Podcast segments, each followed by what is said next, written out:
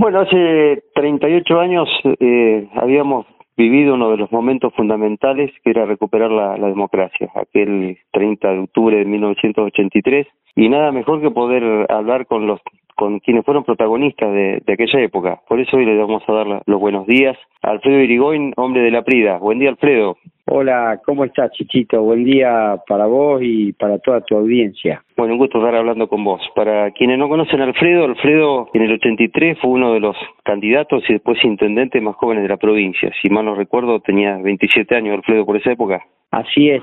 Eh, fui electo con 27 años y asumí con 28 porque cumplo los años el 20 de noviembre y las elecciones fueron el 30 de octubre y la asunción fue el 10 de diciembre. Así que justo en, bien, bien al medio, digamos, cumplí los años entre, entre la elección y, y la asunción, digamos y no fue una excepción la tuya, el Cato Gutiérrez acá que tenía 33 y bueno, una mezcla de gente joven con muchas ganas, con, con gente que tenía experiencia de, de los años de las democracias anteriores, digamos, ¿no? Sí, pero no no había muchos jóvenes, ¿eh? eh sí, estaba Honores de, de mm, ¿cómo De Miramar, de General Alvarado, que también tenía 30 años. En esa época yo siempre digo de que el, el perfil del candidato intendente eh, era una persona que fundamentalmente de los pueblos del interior, de los distritos como los nuestros, como Puan, era alguien que mm, fuera profesional o tuviera o tuviera mm, o fuera un productor agropecuario, que haya actuado en alguna institución eh, importante, si era posible que, no estuviera muy bien la institución y que la hubiese levantado, era una familia eh, constituida, digamos, si es posible los hijos estudiando en la universidad, digamos, una persona, un hacedor, un triunfador, digamos, en, como empresario o en la profesión, como es decir, e, eso medio es el, el perfil, ¿no? Y bueno, yo por ahí no, no rendía ninguno de los requisitos que, que, que, uno se plantea o que busca, digamos, en el candidato. Es decir, lo único que tenía que era profesional. Después, este, justo me, yo me recibí de arquitecto. Este, yo estudié seis años, dos años en La Piedad, de pupilo. Tenía algunos compañeros de Dargueira, que ya no me acuerdo. estudié técnico mecánico y después terminé maestro mayor de obra en la ENET número uno de Bahía Blanca y ahí me fui a estudiar arquitectura a La Plata. Cuando estudiaba arquitectura, yo trabajaba como maestro mayor de obra en La Prida, hice casas este, con varios compañeros en varias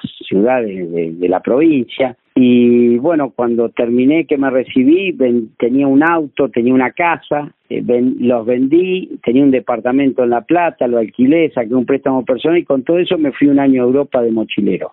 que por supuesto era, era un loquito, porque vender una casa y un auto a los 26 años eh, para irse a Europa eh, no no era una persona normal digamos.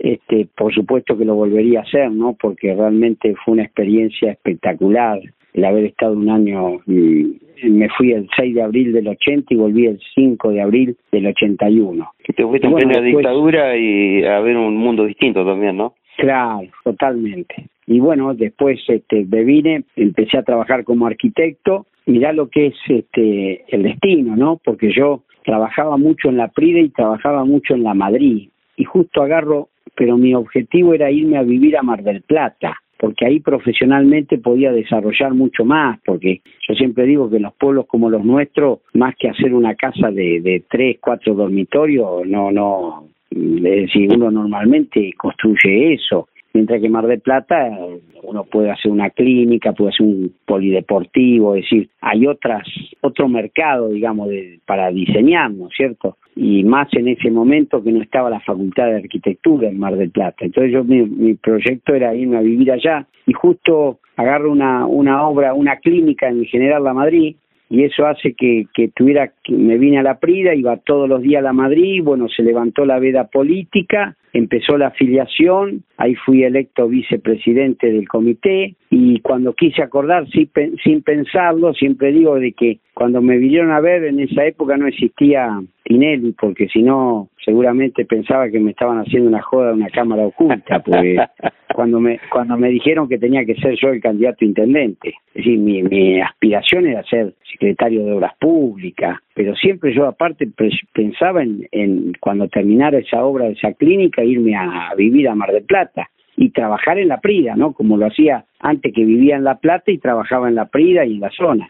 ¿cómo fue ese desafío de, de pensar un municipio? A ver, para que la gente que nos está escuchando y sobre todo los jóvenes se ubiquen. Estamos hablando de que veníamos, estamos viendo una dictadura, que no había este, poderes del Estado funcionando como el legislativo, eh, no estaban cerrados los congresos, la legislatura, los consejos liberantes, había intendentes que no eran electos por la gente, que estaban puestos a dedo este, por los gobiernos de turno. Claro. Eh, y cómo, cómo era el desafío, cómo te imaginabas vos que iba a ser el tema de, de arrancar en este, en este camino nuevo que era volver a vivir en democracia y vos siendo responsable de tu municipio con 27 años, ¿no? O 28. Y la, la verdad, Chichito, que digamos, se, se vivía una efervescencia con esto de, los actos de Alfonsín, que, que atraía, yo recuerdo, mm, estuve en el acto de Ferro cuando esa, esa frase que, que nació ahí un, un, un médico por allá, era la gente que se descomponía de la, del amontonamiento que había en el estadio, en la cancha de ferro. Bueno, era, era todo, se vivía tanta efervescencia y tanta locura que uno yo no ni pensaba pues realmente experiencia no de la cosa pública pero no yo. Todos los que fuimos fueron candidatos a concejales ninguno tenía experiencia nunca ninguno había sido concejal este, ni había estado en la función pública nunca nada. Entonces era como construir un consejo deliberante nuevo, es decir, la, las bancas hubo que ir a buscarla este, a unos depósitos que estaban derrumbadas, es decir, este, era todo, bueno, fue es decir, medio como que fuimos aprendiendo todos, ¿no? Este, esa era la, la ventaja que teníamos en ese momento. Yo siempre digo, cuento, algunos amigos cuento una anécdota que, este, y no tengo vergüenza en decirlo, eh, pero esto para darte la, la, la idea de, del conocimiento que yo tenía en lo personal como, como de, de, del manejo de municipal, yo como a los 15 días de, de haber ganado las elecciones, me invitan de Radio La Barría a un programa político que había, y bueno, voy, me acompaña el que iba a ser presidente del bloque y el que iba a ser el secretario del Consejo Deliberante. Dos militantes que, que, que estaban como yo, sabían como yo, ¿no? La experiencia que tenían era la misma que la mía. Y ahí, bueno, después del programa me ve el director, me viene a saludar el director de la radio y me dice, no quiere saludarlo a Echeverry. Echeverry, había, Elio Echeverry había sido electo intendente en Olavarría uy, me gustaría saludarlo, pues yo no, no lo había visto de antes de las elecciones de un acto que había venido Alfonsín. Y bueno, me indica dónde estaba, estaba en la casa del que iba a ser secretario de Hacienda. Estaba, vamos a la casa, estaba él, el dueño de casa, había tres contadores, cuatro o cinco abogados. Y bueno, entonces nos ponemos a charlar, ¿y qué están haciendo? No, dice, estamos trabajando en la ordenanza fiscal impositiva y en el presupuesto del año siguiente. Bueno, salimos de ahí y le pregunto yo al que iba a ser presidente del bloque, ¿qué, es la ordenanza fiscal impositiva? yo no tenía ni idea. Por supuesto que el presidente bloque tampoco sabía. que Era una persona, digamos, con, no digo mayor, pero era una persona de más de 50 años que teóricamente pero viste no no no no teníamos experiencia después bueno por supuesto que esa ordenanza fiscal impositiva no se aprobaba, la aprobaba el gobierno provincial, digamos, este, directamente, ¿no? Es decir, que no, no, no se trataba, bueno, esa, es, así arrancamos, pero bueno, con mucho entusiasmo y bueno, pudimos este hacer una, una buena gestión, estuve, yo estuve desde el año 83, eh, cuatro periodos hasta el 2000, hasta el 99, cuatro, 16 años continuos. Este, los primeros años, yo te iba a Tandil y año 80 y, y 86, sido, que paraba cada tanto de pasado de cómo iba tu emprendimiento con el reciclaje de residuos sólidos urbanos y, y la verdad que era pulmón lo que se hacía, ¿no? El ingeniero Pavón puede ser que se llamaba quien estaba con vos en esa época ahí. maestro mayor de obra que, Rolando Pavón, sí. Que, no había tecnología, digamos, había ganas, ¿no? Me acuerdo que había un, cajón de madera donde se ponían los papeles y había un señor que trabajaba ahí que tenía más peso que los otros y era el... Cuando, cuando uno, este, eh, yo, yo tuve la oportunidad de ser director nacional de residuos con el rabino Berman dos años. Después me fui porque realmente, bueno, no no había recursos y bueno, no no no quería estar, no no quise estar más. pero iba a muchos municipios y me decían, che, necesito una prensa, necesito esto, y cuando hay decisión política de resolver el problema, que nosotros teníamos, es decir, yo producto de un viaje que hice a Alemania, yo no inventé nada, yo lo que vi es este, que lo vi con otros intendentes más, éramos 10 intendentes radicales, fue, me acuerdo, Jundo Suárez Lastra, que era intendente de la Ciudad de Buenos Aires, Ramón Mestre, que era intendente de Córdoba, el intendente Galiardi, que era de Bariloche,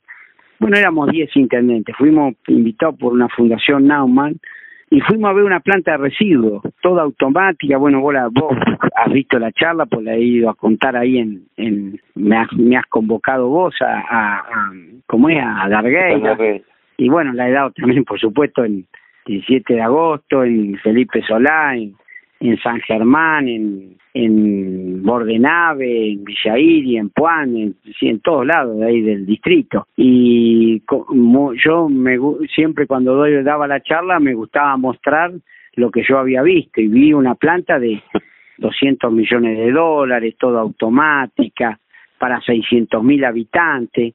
Y yo me acuerdo que le saqué fotos y, y cuando subí al colectivo dije, esto lo voy a hacer en la Prida por supuesto, como dicen los chicos ahora, me empezaron a bardear, a decirme de todo, que con el pueblo ese que tenés, qué vas a hacer, que de acá y de allá. Y bueno, a los ocho meses estaba inaugurando la primer planta de tratamiento de residuos sólidos que hubo en Argentina y Latinoamérica. La ciudad más limpia de la Argentina, me acuerdo que se titulaba en esa época la PRIDA.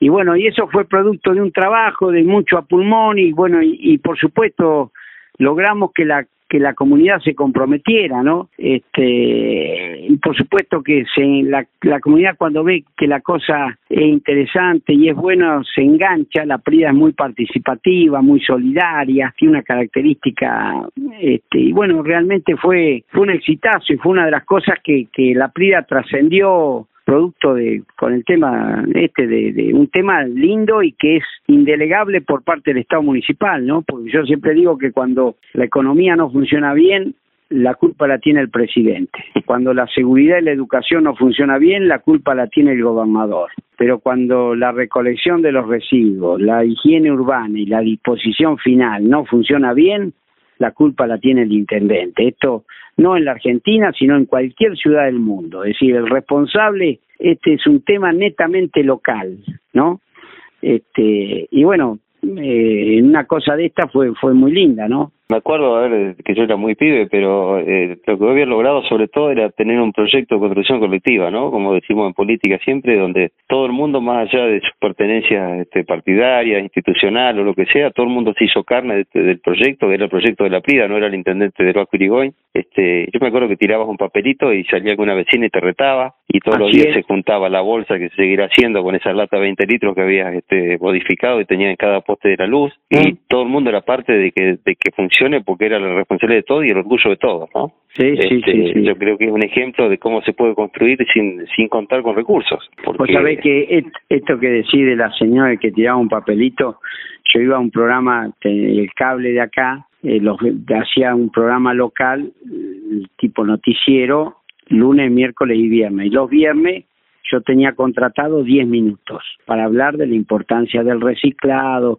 es decir, para porque la gente por ahí no entendía, eh, hasta lo veía como una molestia de que yo planteara, eh, viste, las dos bolsitas para un día sacar los secos y otro día los húmedos, viste, era, era como una complicarle, como complicarle la vida a la gente. Entonces yo le explicaba por qué teníamos que hacer eso, cuál era la ventaja que tenía con el tema del papel, por cada tonelada de papel, que, que separáramos, nosotros la acondicionamos y la comercializábamos y, nos salvábamos de cortar entre entre 12 y 15 árboles, este, nos ahorrábamos tantos litros de agua, tanta energía, que le dábamos energía, por ejemplo, a 20.000 viviendas, que si multiplicábamos por tres habitantes eran 60.000 habitantes, es decir, etcétera. Bueno, explicábamos todo eso y, y realmente la gente se, se enganchaba y yo siempre también le decía, cuando viene alguien que nos visite y que usted vea que tire un papel o que tire algo al piso,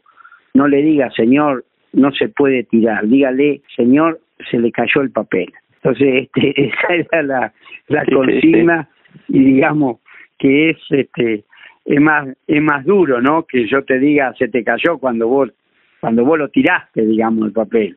Este, pero bueno, era y, y la gente se comprometía y se enganchaba, ¿no? Paquito, este, seguramente que de los sueños que tuvimos en el 83, yo era muy pibe, pero creo que todos los un sueño compartido, ¿no? De que íbamos a construir un país mucho mejor, que iba a ser inclusivo, que, que se iban a terminar este montones de cosas que estaban pasando en la dictadura, esa que era la lucha por, por volver a tener paz, por, volver a, a valorar la, la vida en su en su real dimensión este, y que a su vez íbamos a tener educación y que íbamos a tener salud para todos y que íbamos a tener menos pobreza, bueno, encontramos una realidad que la verdad este, de aquellas este, utopías que tuvimos en el 83 eh, eh, quedamos lejos, ¿no? Gracias a Dios se lograron muchas cosas, pero todavía nos quedan muchos desafíos por delante. Este, ¿Cuál es tu, tu análisis que hacer de esta deuda pendiente que nos quedan después de 38 años de democracia y, y cuál es el camino que queda por seguir? Y la, la deuda con, con, con la, la deuda es, es grandísima, es increíble que, que el país que nosotros tenemos, un país tan tan rico en recursos naturales, no, no, porque realmente no somos un país rico, yo creo que somos,